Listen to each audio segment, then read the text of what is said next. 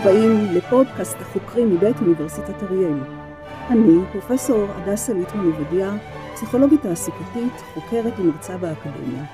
בכל פרק אארח כאן חוקר או חוקרת ונכיר מקרוב את תחומי המחקר שלהם, תחומים המשפיעים על החיים של כולנו.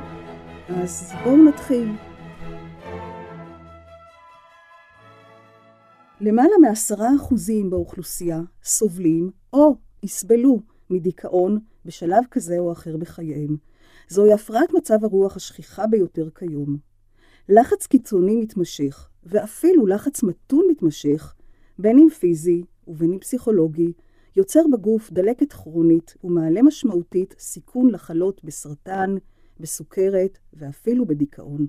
יתרה מכך, לחץ מתמשך מקצר חיים. מה גורם לחלק מאיתנו להיות עמידים ללחץ יותר מאחרים?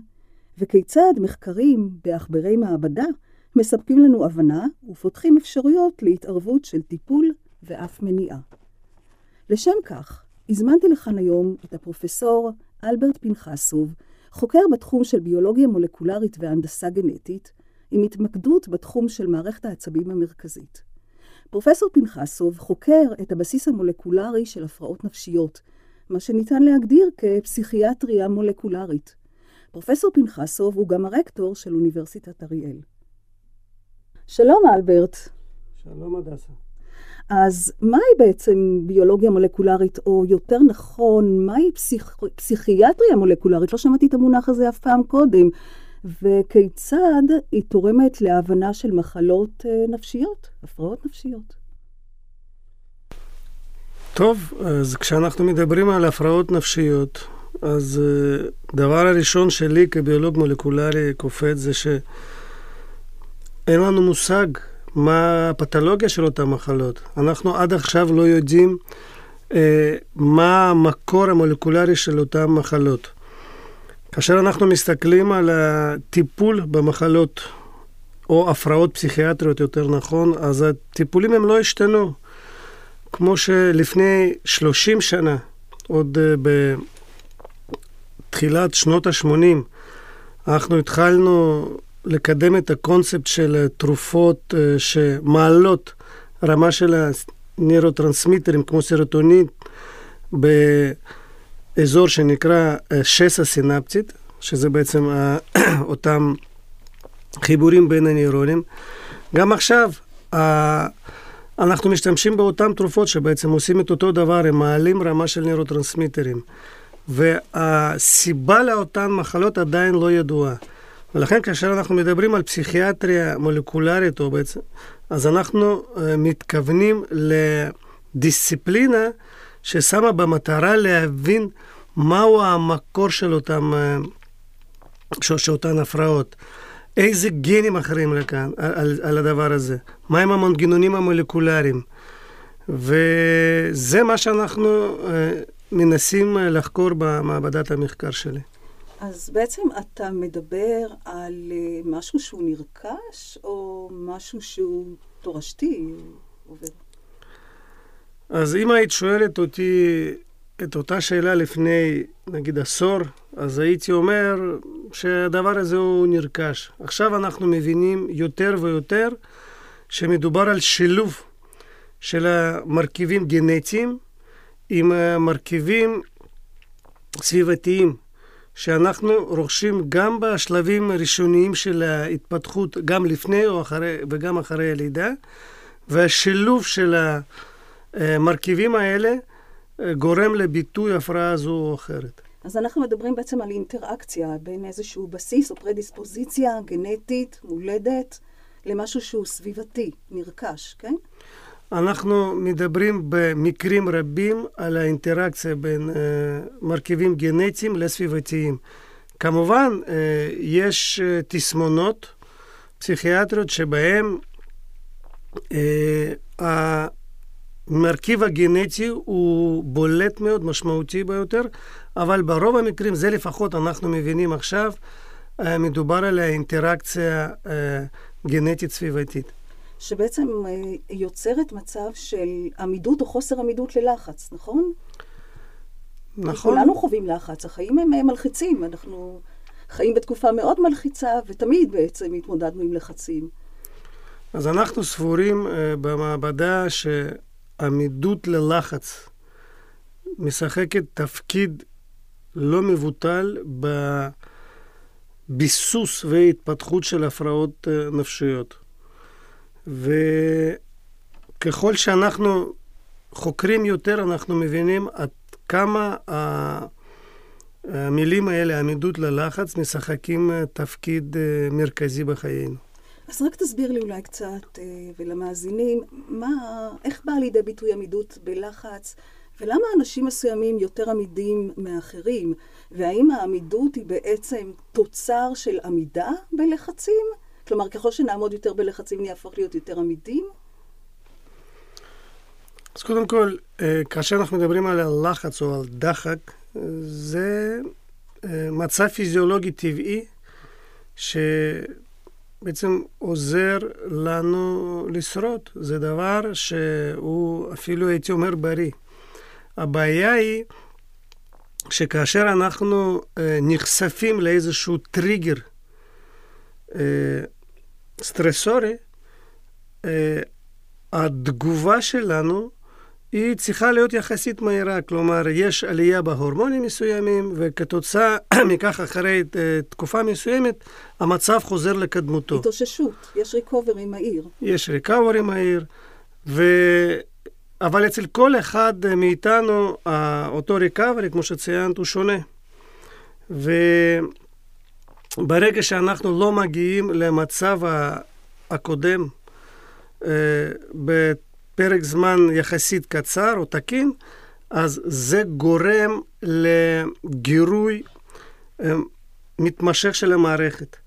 כאשר אני מדבר על המערכת, אני מדבר על מערכת אימונית, אני מדבר על המערכת הורמונלית. ולאותם אנשים שהמערכת אה, לא מצליחה להגיע למצב הקדמותי, ההתחלתי, אז אצלם עם הזמן אה, מתפתחת, אה, אנחנו קוראים לזה דלקת כרונית, וככל שהם, אה, והמצב שבו אנחנו לא עמידים ללחץ, ואם אנחנו ניקח את זה קומפוננטה של הגיל, כלומר עם הגיל, המצב רק הולך ומחמיר. וכאשר אנחנו מדברים כאן על עמידות ללחץ, אנחנו מיד גם מוסיפים פה אה, מונח נוסף שזה אה, דלקת או אינפלמיישן. ומצאנו שיש קשר הדוק לבין היכולת שלנו להגיע ל... אה, לחזור למצב ההתחלתי, לבין התפתחות של הדלקת. מאוד מעניין. זאת אומרת, מה שאתה אומר, בעצם המרכיב הכי חשוב כאן, זה לא כמות הלחצים או סוג או עוצמת הלחצים, אלא זה משך ההתאוששות. והאם ההתאוששות מחזירה אותנו למצב הראשוני או לא. כן, ונעשו מחקרים על בני אדם שמראים ש... למשל, אם אנחנו ניקח אה, הורמון אה, קורטיזול, וידוע שבמצב סטרסולי הרמה של הקורטיזול היא עולה. ואצל אנשים אה, בריאים, הרמה של הקורטיזול עולה די מהר, אה, וגם חוזרת די אה, מהר למצב ההתחלתי. אצל אנשים שנקרא להם דיכאוניים, או שאנשים שיש להם בעיה עם עמידות ללחץ, אז המצב הוא דועך. כלומר, זה לוקח תקופה הרבה יותר אה, גדולה על מנת שהרמה של הקורטיזול אה, תגיע למצב ההתחלתי. וככל שהרמה של הקורטיזול בדם יותר אה, גבוהה, ככה גם גירוי של המערכת האימונית הוא מתמשך. וגירוי של מערכת האימונית אה, גורם לעלייה בפקטורים דלקתיים ואנטי-דלקתיים, שבסופו של דבר אה, תביא למצב של דלקת כרונית. ואז בעצם הגוף מאבד את הגמישות שלו, את היכולת אה, לעלות ו- ולרדת ברמות האלה של ה... החומרים שעליהם דיברת, אה, והוא פחות או יותר נשאר באותו מצב קבוע כרוני. איך, איך זה קשור בעצם לדיכאון? אז מה, מה שאמרת, אז גוף בעצם אה, אה, כבר לא נמצא במצב של הומיאוסטזיס, אלא מגיע למצב של אלוסטזיס. ואלוסטזיס זה כבר סימן ראשוני להתפתחות של הפרעות שונות. לא בהכרח פסיכיאטריות, גם מטבוליות שונות. עכשיו, איך זה קשור לדיכאון? ופה זה אה, שאלה של ביצה ותרנגולת. אנחנו יודעים שבמצב אה, דיכאוני, אה, אנשים, גם יש, לאותם אנשים שנמצאים בדיכאון, יש להם גם בעיה להתמודד בצורה מיטבית עם, ה, עם הלחץ. ואם אנחנו נקפוץ לתוך התא, אז אנחנו גם נוכל לראות שבאותם נוירונים של אותם אנשים, אז בעצם יותר להגיד בשסע סינפטית של אותם אה, אנשים, הרמה של הסירוטונין ברמה יותר נמוכה.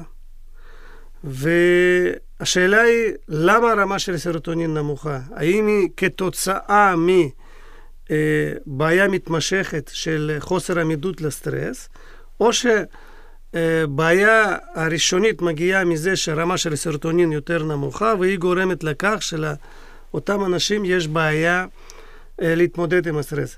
זאת שאלה שעדיין אה, מדענים לא יודעים לענות עליה. מה שכן יודעים לענות, שאתה יכול למנוע את המצבים האלה בשלבים ההתפתחותיים. כלומר, אה, כנראה שאם אתה תוכל אה, למנוע את האינטראקציה בין אה, גנים לסביבה. אני אפילו אדייק, אם אתה תדאג שה-environment, הסביבה, תהיה בריאה יותר להתפתחות הפרט, אז יכול להיות שגם העמידות לסטרס היא תהיה יותר טובה. תהיה עמידות יותר טובה לסטרס, הסיכון להתפתחות של הפרעות אה, נפשיות, בין היתר דיכאון, היא תהיה נמוכה יותר. אז אלברט, אתה בעצם אה, במעבדה שלך חוקר דיכאון אה, בעכברי מעבדה. אנחנו נפרט עליהם קצת יותר עוד מעט, אבל יש לי שאלה, האם דיכאון אצל עכבר נראה כמו דיכאון בבני אדם? אני רק אזכיר בעצם שאצל בני אדם דיכאון מתבטא בחוסר אונים נלמד, מצבים של ייאוש, אפתיה, חוסר עניין, חרדה, חוסר עונג או אנדוניה. הימנעות ונסיגה במישור הבין-אישי, חברתי, ואפילו תפקוד קוגניטיבי שיכול להיות גם פחות, אה, פחות טוב מהרגיל. אז האם ככה זה גם אצל עכברים? ואם כן, איך, איך אתה רואה את זה אצל עכברים? א', הרבה מהתסמינים שאת הזכרת עכשיו, אנחנו רואים אותם אצל, אה, גם בקרב העכברים. אבל לפני זה אני רוצה לציין שאחד האתגרים המרכזיים שלנו, בחקר אה, הפרעות נפשיות שלא ניתן אה, לבחון אותן אה, בבני אדם. כי אם אנחנו רוצים אה, לראות מה קורה בתוך המוח, אה, מבחינות, אין לנו אפשרות לבדוק את זה. הכלים הדיאגנוסטיים לא מאפשרים לנו אה, עדיין היום לבחון את זה בבני אדם. לכן אנחנו נאלצים לבחון את. ההפרעות האלה בבעלי חיים, ופה מיד נשאלת השאלה, האם הפרעה כמו דיכאון שאנחנו רואים בקרב בני אדם, היא אותה הפרעה שאנחנו רואים בקרב בעלי חיים? התשובה היא לא. מצד שני, כשאנחנו uh, חוקרים uh, במודלים הבעלי חיים את התופעה הזו או אחרת, אנחנו חוקרים אותם במודל של עכבר. אה, למה אני מתכוון? אה, בוודאי שקשה לנו אה, לקבוע שהעכבר נמצא בדיכאון. א', אתה לא יכול לתקשר אותו, לתקשר אותו, ואין לנו גם סמנים ביוכימיים מובהקים שיכולים להעיד על כך. אגב, גם אין אף סמן ביוכימי אצל בני אדם, אצל בני אדם שיכול להעיד שבן אדם הזה הוא נמצא uh, בדיכאון או בהפרעה פסיכיאטרית אחרת. אין לנו סמנים. כל, עד היום, כל ההבחנה היא מבוססת על ידי האבחון יחסית, אני הייתי קורא סמי-אובייקטיבי של הפסיכיאטרים והפסיכולוגים. לכן, uh, בעכבר אנחנו בונים מודלים, וכשאני מדבר על ה... איזשהו מצב מסוים בעכבר, אני לא מתייחס אליו כדיכאון, אלא מתייחס אליו כתופעה שהיא דמוית דיכאון. אתן לך דוגמה. למשל, אנחנו יודעים שתרופות נוגדות דיכאות משפרות מצב רוח בקרב בני אדם. אותן תרופות, לדוגמה, כמו סלקטיב סרטונין ריאפטייק אינהיביטורס, הזכרנו פרוזק. אז איך אנחנו יכולים לדעת האם זה עובד באמת אצל העכברים? אז יש לנו טסטים, יש לנו טסטים דיאגנוסטיים שונים בקרב, שאנחנו משתמשים בהם בבעלי חיים, שהם יכולים להעיד לנו על השינוי בהתנהגות של בעל חיים. אז אני יכול להגיד שאותו פרוזק או אה, תרופה אנט, אה, אנטי-דיכאונית אחרת, גם משפיעה על אה, אה, בעלי חיים.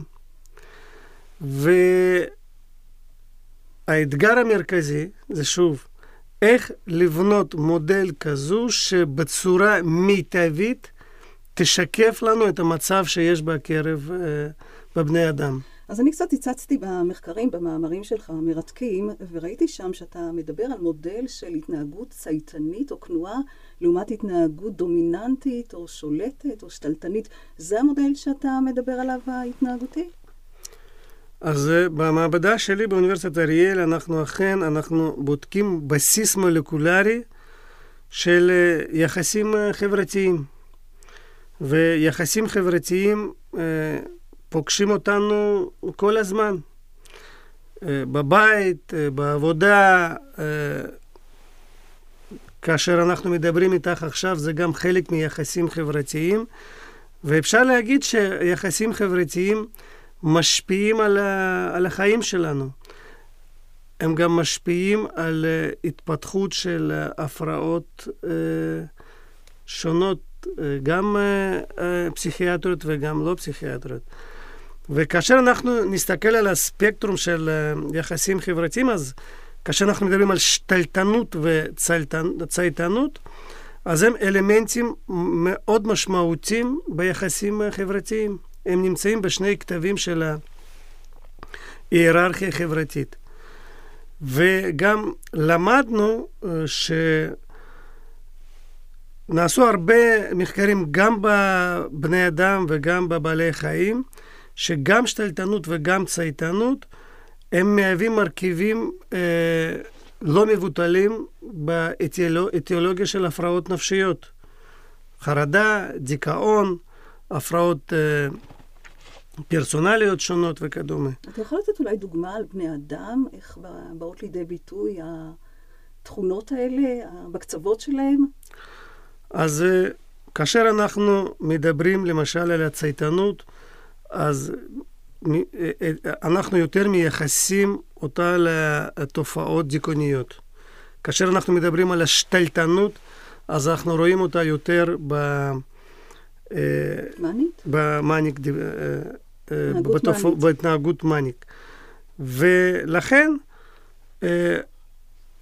אנחנו החלטנו במעבדה לבנות מודל של עכברים שהם בעלי שתלטנות או צייתנות בולטת. מה זאת אומרת לבנות עכברים? איך אתה, אתה מייצר עכברים?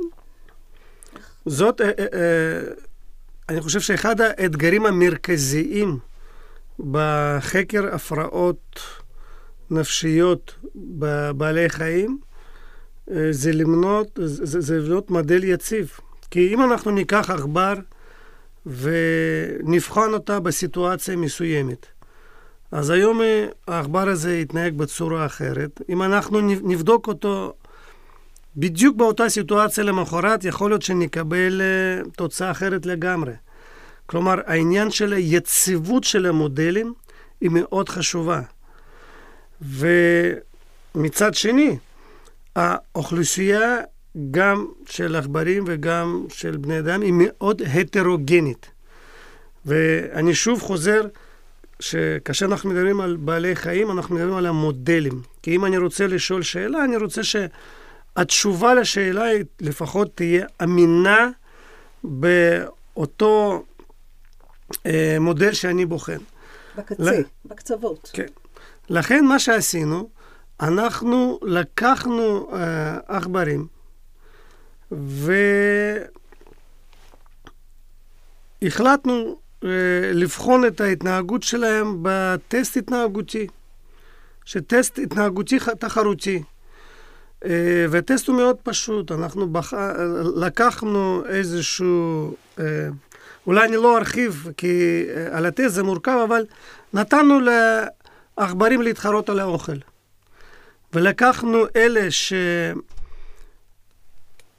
שהיו, בוא נ- הצליחו, כלומר היו יותר דומיננטיים אה, בתחרות על האוכל, ואלה שנכנעו וויתרו על האוכל. ויתרו לאחרים? זאת אומרת, זו תכונה בין אישית? הם ויתרו לעכברים האחרים? אנחנו לקחנו זוג של עכברים, ולמשך שבועיים נתנו להם אה, להתחרות על האוכל במערכת סגורה. כלומר, הזוג הזה ראה אחד את השני רק בטסט ההתנהגותי המסוים למשך שבועיים. ומה שראינו, שחלק מהזוגות הם פיתחו יחסים. כאשר עכבר אחד הוא אוכל, העכבר השני פשוט מחכה בצד. אני לא מדבר על האגרסיה, אני לא מדבר על הלחימה, אני פשוט מדבר על היחסים. אחד אוכל והשני מחכה בצד. ואז לקחנו את העכברים, ועשינו את הניסוי הזה גם בקרב זכרים וגם בקרב הנקבות. ולקחנו את הכי מצליחים, ופשוט החלינו בינם לבין עצמם. ועשינו את אותו טסט בקרב הכנועים. עשינו הכלאות בין הנקבות וזכרים. לקחנו את הצאצאים שלהם, וגם בחנו אותם באותו טסט, שאנחנו קוראים לטסט הזה DSR, זה Dominant Submissive Relationship Test. וראינו שאם בטסט הראשון, כלומר בקרב ההורים, רק 25% מהזוגות הם יצרו יחסי שתלטן-צייתן, הצאצאים שלהם כבר הראו אחוזים אה, הרבה יותר משמעותיים, כלומר כ-50% מהעכברים יצרו יחסי שתלטן-צייתן. וככה שוב, לקחנו ב... בקרב הצאצאים את הכי מצליחים? זכרים, את הדור הבא, וככה המשכנו להעשיר את התכונות למשך אה, דורות.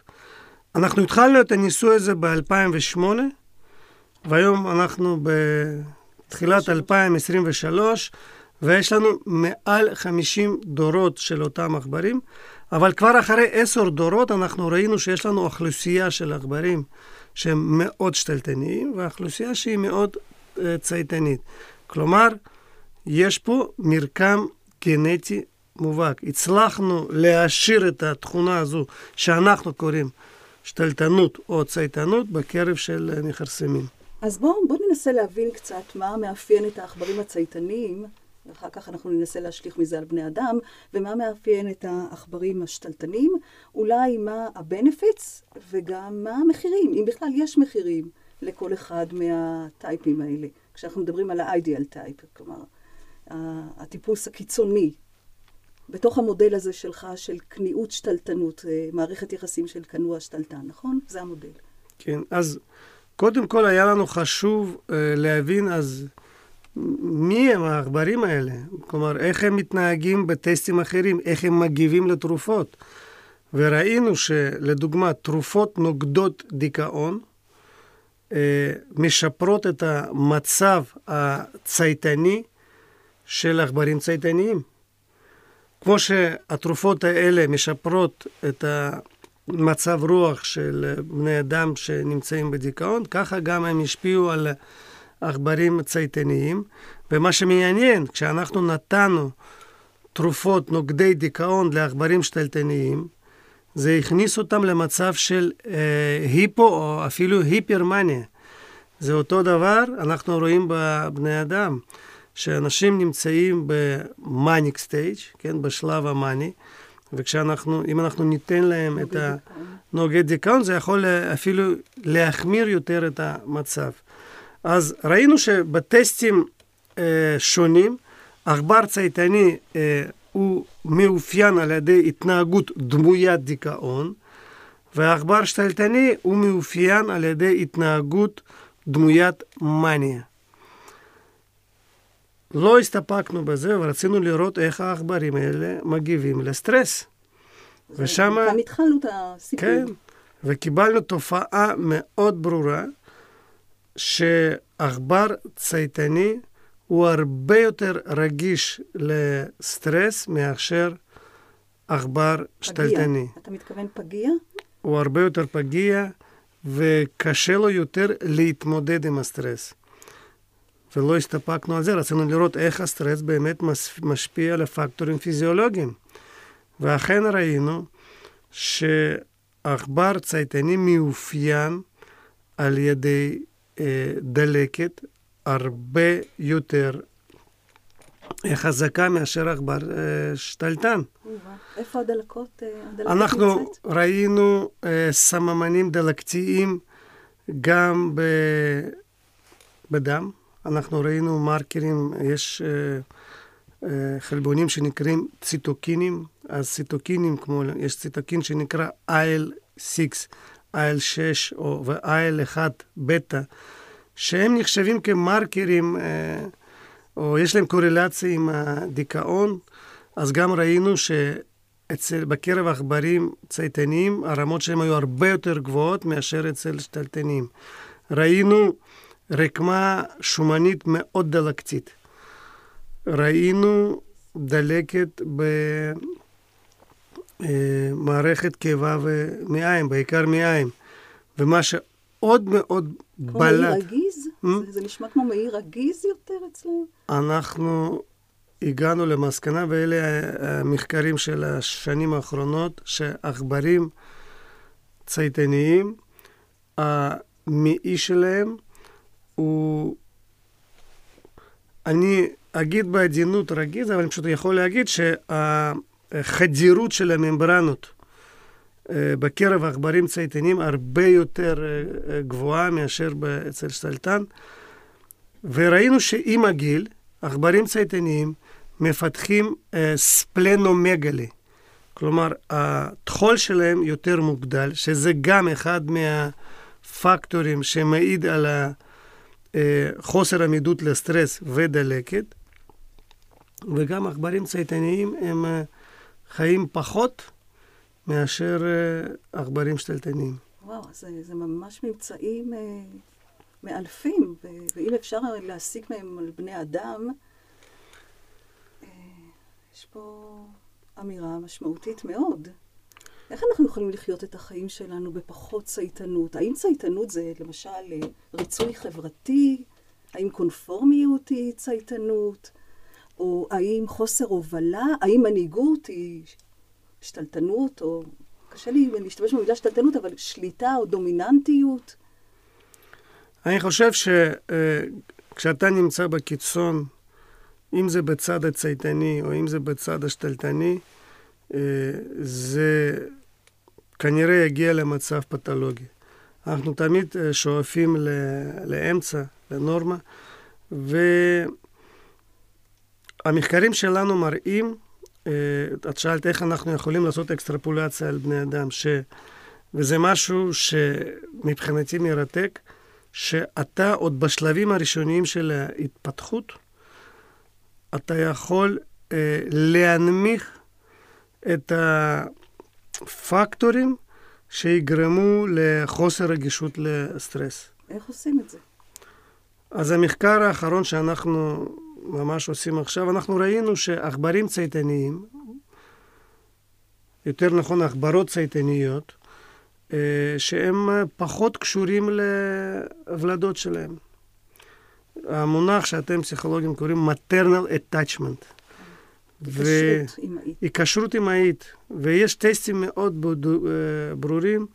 גם עכברים הם יונקים, וגם אצלם המטרנל attachment, ההיקשרות האמהית, היא, היא, היא, היא מאוד חשובה. ואנחנו ראינו שאצל הצייתנים זה בצורה משמעותית מאוד, אה, היא פחות אה, מורגשת מאשר בקרב שתלטנים. האמא הצייתנית, העכברה הצייתנית, מוותרת קצת על האימהות שלה, או פחות מאמינה בעצמה שהיא יכולה להגן על העכברונים שלה? כן, ביחס לעכברים אה, שתלטניים. ואז אמרנו, בואו נבדוק מה יקרה שאם אנחנו ניקח אה, ולדות צייתניות וניתן לאימא שתלטנית לטפל בהן. והתוצאות שקיבלנו הן מדהימות. עשית הצלבה. עשינו הצלבה, אנחנו קוראים לזה cross fostering. כלומר, ולדות צייתניות עם אימא שתלטנית מיום אפס, מיד אחרי הלידה, וולדות אה, אה, שתלטניות עם אימא צייתנית. ובדקנו את כל הפרמטרים שדיברתי עליהם, פקטורים דלקתיים, התנהגות, אה, מרכיבים אה, ביוכימיים שונים, אצל צאצאים, כשהם כבר הגיעו לגיל ההתבגרות. התוצאות היו חד משמעיות. ולדות צייתניות שטופלו על ידי אימא שתלטנית, א', היו פחות צייתניים, היו יותר חברתיים, שיעור הדלקת אצלם היה הרבה יותר נמוך מאשר אצל אותם עכברים אה, צייתניים שטופלו על ידי אימא צייתנית. וגם בכל מיני טסטים אה, קוגניטיביים אנחנו ראינו שההתנהגות שלהם הייתה הרבה יותר טובה מאשר אצל עכבר צייתני אחר. אני אגיד את זה בצורה מאוד מאוד עדינה. אה, אבל המחקרים שלנו מראים שלא רק, אה, אני אגיד את זה בעדינות, שלא אותה אימא שהולידה אותך, היא חשובה, אלא גם אימא שטיפלה בך. כלומר, אה, אנחנו מגיעים למסקנה שגם אם יש לך פרדיספוסיציה גנטית לתכונה מסוימת, במקרה שלנו צייתנות, אתה במידה רבה יכול אה, לשנות את המצב על ידי טיפול נכון בשלבים ראשונים של ההתפתחות, אחרי הלידה. שזה המרכיב הסביבתי שדיברנו עליו בהתחלה, אל מול המרכיב הגנטי, והנה האינטראקציה. אה, בין השניים. אז יש פה מסר אופטימי בעצם, כן, אז, אז כן, אני חושב שהאמירה שהייתה רווחת בעשורים הקודמים, זה הגנים, אין מה לעשות, זה לא נכון. גנים הם מאוד חשובים, אבל ההתפתחות לפני וגם אחרי הלידה, תקינה, יכולה במידה רבה להטיב על החיים של הפרט אה, בהמשך. ותן דוגמה נוספת. למשל, אה, ניקח את הדלקת. יש מה מונח שנקרא maternal immune activation. אה, למשל, אם אנחנו נלך ל-COVID-19, כן, שהיה עכשיו, אנחנו יודעים שאחד הדברים שהקוביד הוא, גורם, הוא גורם למה שנקרא cytokine storm, ל... אה, שטורם, storm הציטוקינים, כלומר יש עלייה דרמטית בפקטורים אה, דלקתיים ואנטי-דלקתיים. וכשאנחנו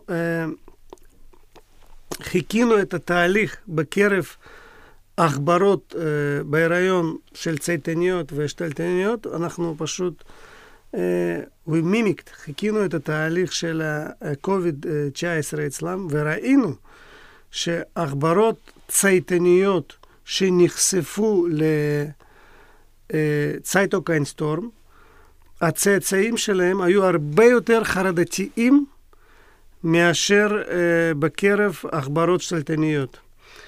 ואז הלכנו לספרות ולמדנו שאחרי כל פנדמיה, אם זה COVID-19 או אם זה סארס או כל הפנדמיות שהיו גם בעשורים האחרונים, הם, יש קורלציה מאוד גבוהה בין הילדים שאחר כך נולדים עם התסמינים של החרדה אה, מאוד גבוהים, לבין הפנדמיה. אה, אז אה, עמידות לסטרס זה לא רק עמידות לסטרס פיזיולוגי, אלא גם היכולת שלך להתמודד עם השינויים אה, אימונולוגיים או דלקתיים שמתרחשים בגוף. עם המחקרים המרתקים שאתה עושה, הציר הזה, זה, זה ציר אגב בין אה, שתלטנות לכניעה, או שזה שני מימדים שונים? איך אתם מתייחסים לזה? אנחנו כן מדברים על הציר של השתלטנות, צייתנות, שהם נמצאים באותו ציר, ו... ובעצם אה, צריך, צריך לזכור שמדובר על המחקרים עדיין בקרב אה, עכברים, אבל מה שהכי חשוב לנו זה להבין מהם המנגנונים המולקולריים. מהם בעצם המנגנונים שגורמים לאותו עכבר אה, שתלטן להיות שתלטן, ומה, וכנ"ל עם הצייתנים. אני אתן דוגמה נוספת אה, שמבחינתי היא מרתקת, שגם שינה את, אה, אני יכול להגיד אפילו השקפת עולמנו על הפתולוגיה של מחלות, מייקרוביום. אנחנו עכשיו יותר ויותר מדברים שהחיידקים, במיוחד חיידקים של המעי, יש להם תפקיד מאוד מאוד אה, בולט בביסוס של התכונות ההתנהגותיות שלנו, אני כבר לא מדבר על המחלות שונות. לדוגמה, ראינו שאצל צייתנים ושתלטנים המייקרוביום הוא שונה. אנחנו החלפנו בין uh, מייקרוביום של העכברים. כלומר, לקחנו מייקרוביום, חיידקים מעי של השתלטנים, נזרקתם? ופשוט נתנו אותם לעכברים צייתניים. אנחנו שינינו את הפינוטיפ. לא רק זה, אנחנו גם שינינו אה, תסמינים פיזיולוגיים. הורדנו שוב את הדלקת. ופתאום אתה מבין שאותה, אגב, חיידקים זה הסביבה שלנו. לחיידקים אנחנו יש... אנחנו הסביבה שלהם. יש הרבה שטוענים שאנחנו הסביבה שלהם, ואנחנו מבינים עכשיו שהם אלה שיכולים לקבוע את הגורל שלנו. ואם אני שוב חוזר לאימהות, אה, שבעצם מביאות אה, לעולם את הוולדות, אז ראינו שבעכברות צייתניות ושתלטניות, המייקרוביום הוא שונה. המייקרוביום הזה יותר מכך, הוא גם קשור לרמה של אוקסיטוצין. אצל למשל עכברות צייתניות, רמה של אוקסיטוצין בדם לא עולה. הורמון הקשר, הוא פשוט לא עולה. ופתאום אנחנו רואים שיש קורלציה הדוקה בין עלייה ברמה של אוקסיטוצין לבין אה, ביטוי של חיידקים מסוימים שנמצאים אה, במעי. וכנראה שבעשור הקרוב כל האינטרפרטציה של הפרעות נפשיות, כל היחס להתפתחות של הוולד תשתנה. בעיניי אנחנו יכולים למנוע הרבה תופעות אה, כמו ADHD, אה, פעלתנות יתר, כן, שדיברנו, והפרעות פרסונליות שונות, ואפילו אה, אה, הפרעות מסוימות של הספקטרום האוטיסטי, אנחנו יכולים או להנמיך את הביטוי של ההופעות האלה, ואני לא אפחד להגיד, אפילו למנוע אותם. אם אנחנו נוכל לעשות קורקציה נכונה בשלבים אה, התפתחותיים. אז מה בעצם השליחות החברתית שלך עם המחקרים האלה, כחוקר בתחום כל כך חשוב? אני חושב שאם אה, אנחנו במעבדה שלנו נוכל קצת לשפוך אור איך אה, אפשר למנוע התפתחות של uh, הפרעות שונות, ויש הרבה הפרעות, ואתם, פסיכולוגים, uh, יכולים לשבת ובמשך שעות לדבר על הפרעות שונות. חלק אנחנו יכולים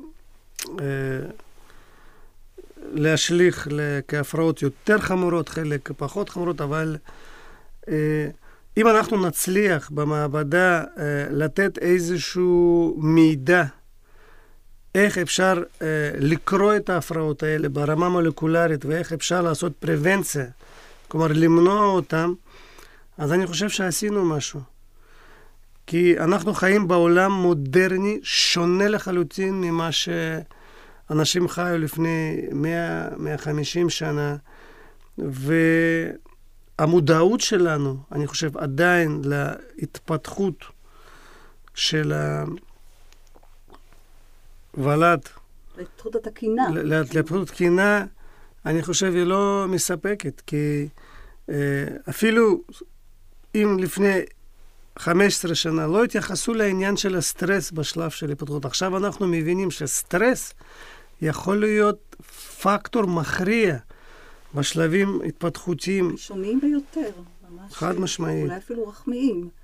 רחמיים, והסטרס יכול לשנות התפתחות התקינה של הוולד. וכאשר אנחנו נלמד את הדברים האלה, אנחנו נוכל למנוע הרבה uh, תופעות uh, פסיכיאטריות, ולא רק פסיכיאטריות. ודבר אחרון אחרון שאני uh, אשמח לספר לכם, שזה כן קשור uh, לעבודת, uh, בעצם חיי יום-יום שלנו. המחקר שאנחנו עושים במעבדה קשורה להייפד דיאט, לדיאטה עשירת uh, שומנים. אז שוב אני חוזר לאותם עכברים שתלטניים וצייתניים. ולקחנו ואמרנו, בואו נבדוק איך הם מגיבים לדיאטה עתירת שומנים. אז גם עכברים שתלטניים וגם צייתניים למשך חודש נחשפו לדיאטה הזו, והתוצאות פשוט מדהימות. גם עכברים צייתניים וגם צלטניים עלו במשקל. בכל זאת דיאטה אבל? עצירת חומרים, אבל כאשר אנחנו בחנו את האיברים של אותם עכברים, וראינו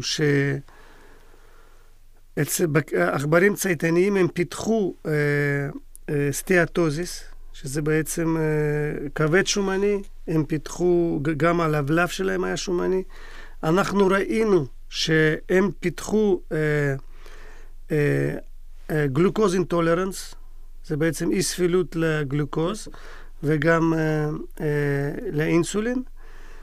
ואת אותם הדברים אנחנו לא ראינו בקרב עכברים שתלטניים. סתם שמנמנים נחמדים. כן.